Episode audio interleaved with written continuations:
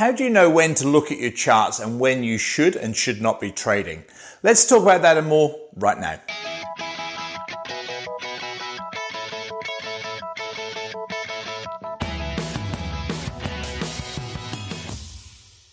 Hey traders, it's Andrew Mitchem here at the Forex Trading Coach with video and podcast number 421. And I want to talk about a very important topic. I get asked this very often, and it's all about when should I trade? Now, of course, the answer for you will be different to someone else. It depends where you live in the world, what your available time is, uh, what type of trader you are. There's lots and lots of variables, but I want to give you some examples and hopefully help you to decide when the best time is for you. And I'll share with you when I trade myself. So years ago, I used to be looking at the charts all the time, looking at every pip movement up and down on five minute charts, one minute charts, all that crazy kind of stuff. And then I got into news trading and I thought that's going to be the way to trade. But living in New Zealand, most of the news announcements are in my night time or early hours of the morning. So I was getting up at like two o'clock, three o'clock, four o'clock in the morning and looking for straddle trades, trading US uh, news announcements. Of course, it didn't work, but it had some merit and some logic, or what I thought had merit and logic at the time. So it comes back to you have to develop something that works for you and it has to be realistic. And that's why some 17 years later, I'm still trading because although I went through that experimental phrase uh, stage early on, I then very soon discovered that if I'm going to trade properly and I'm going to do this properly and I'm going to do this professionally, I need to do something that works. So for that reason, I then started to understand candle patterns and strength and weakness analysis. And when you understand candles, what you realize is there is no point in looking at a candle when it's mid formation. So what I mean by that is I only look at a candle and make a decision on whether I'm taking a new trade or not once that candle has closed and completed because then nothing else moves.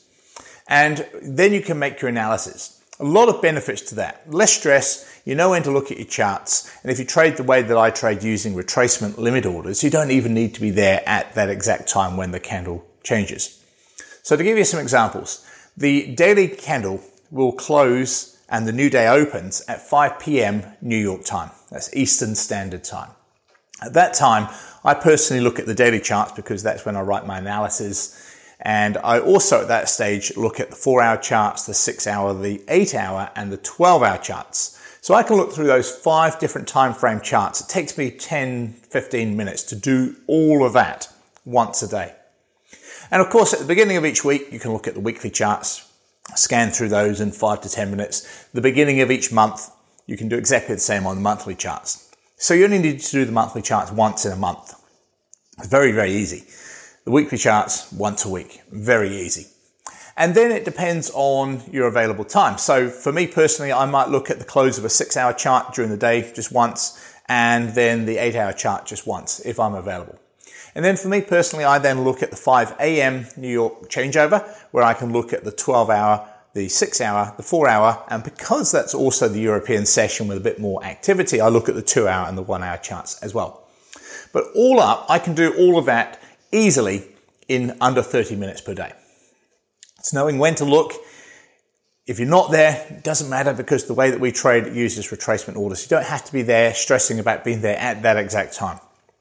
So it makes life easy. It makes it very controllable emotionally. You know when to be at your charts, uh, when not to be, and it makes planning very easy. So that's how you do the trading. The next thing you need to know is, okay, so you know how to trade or, you know, you're developing a strategy that works nicely. It's where do you put your funds? And I think that's also a very important point. Now, I've been with Blueberry Markets for a lot of years now. I find that their service is exceptional and unlike any other broker I've ever dealt with, ever. Their service is exceptional. Their spreads are very, very good. Their level of customer service is just absolute top notch. Their platform's great. They're based in Australia. You can open accounts in various currencies. They're ASIC regulated within Australia. There is so much going for Blueberry Markets. Now you look online, there are just brokers everywhere. There's still brokers popping up all the time. My email behind me here gets inundated daily with different brokers asking me to promote them. I don't promote any of them. I only promote the brokers who I use, and I can tell you without doubt, Blueberry Markets are one of the very, very best brokers. And without doubt, you won't beat their customer service. It is exceptional. So if you want to know more about how to trade, come and talk to me. Find details on my website. If you want to know where to trade, I highly suggest you consider looking at Blueberry Markets. And to help you out, I'll put a link to Blueberry Markets on this video and podcast post. So I hope that helps. This is Andrew Mitchem here at the Forex Trading Coach. Feel free to share this video, this podcast with anybody who you think may be interested in learning how to trade properly and future proof themselves and look after their financial future. And I'll see you this time next week. Bye for now.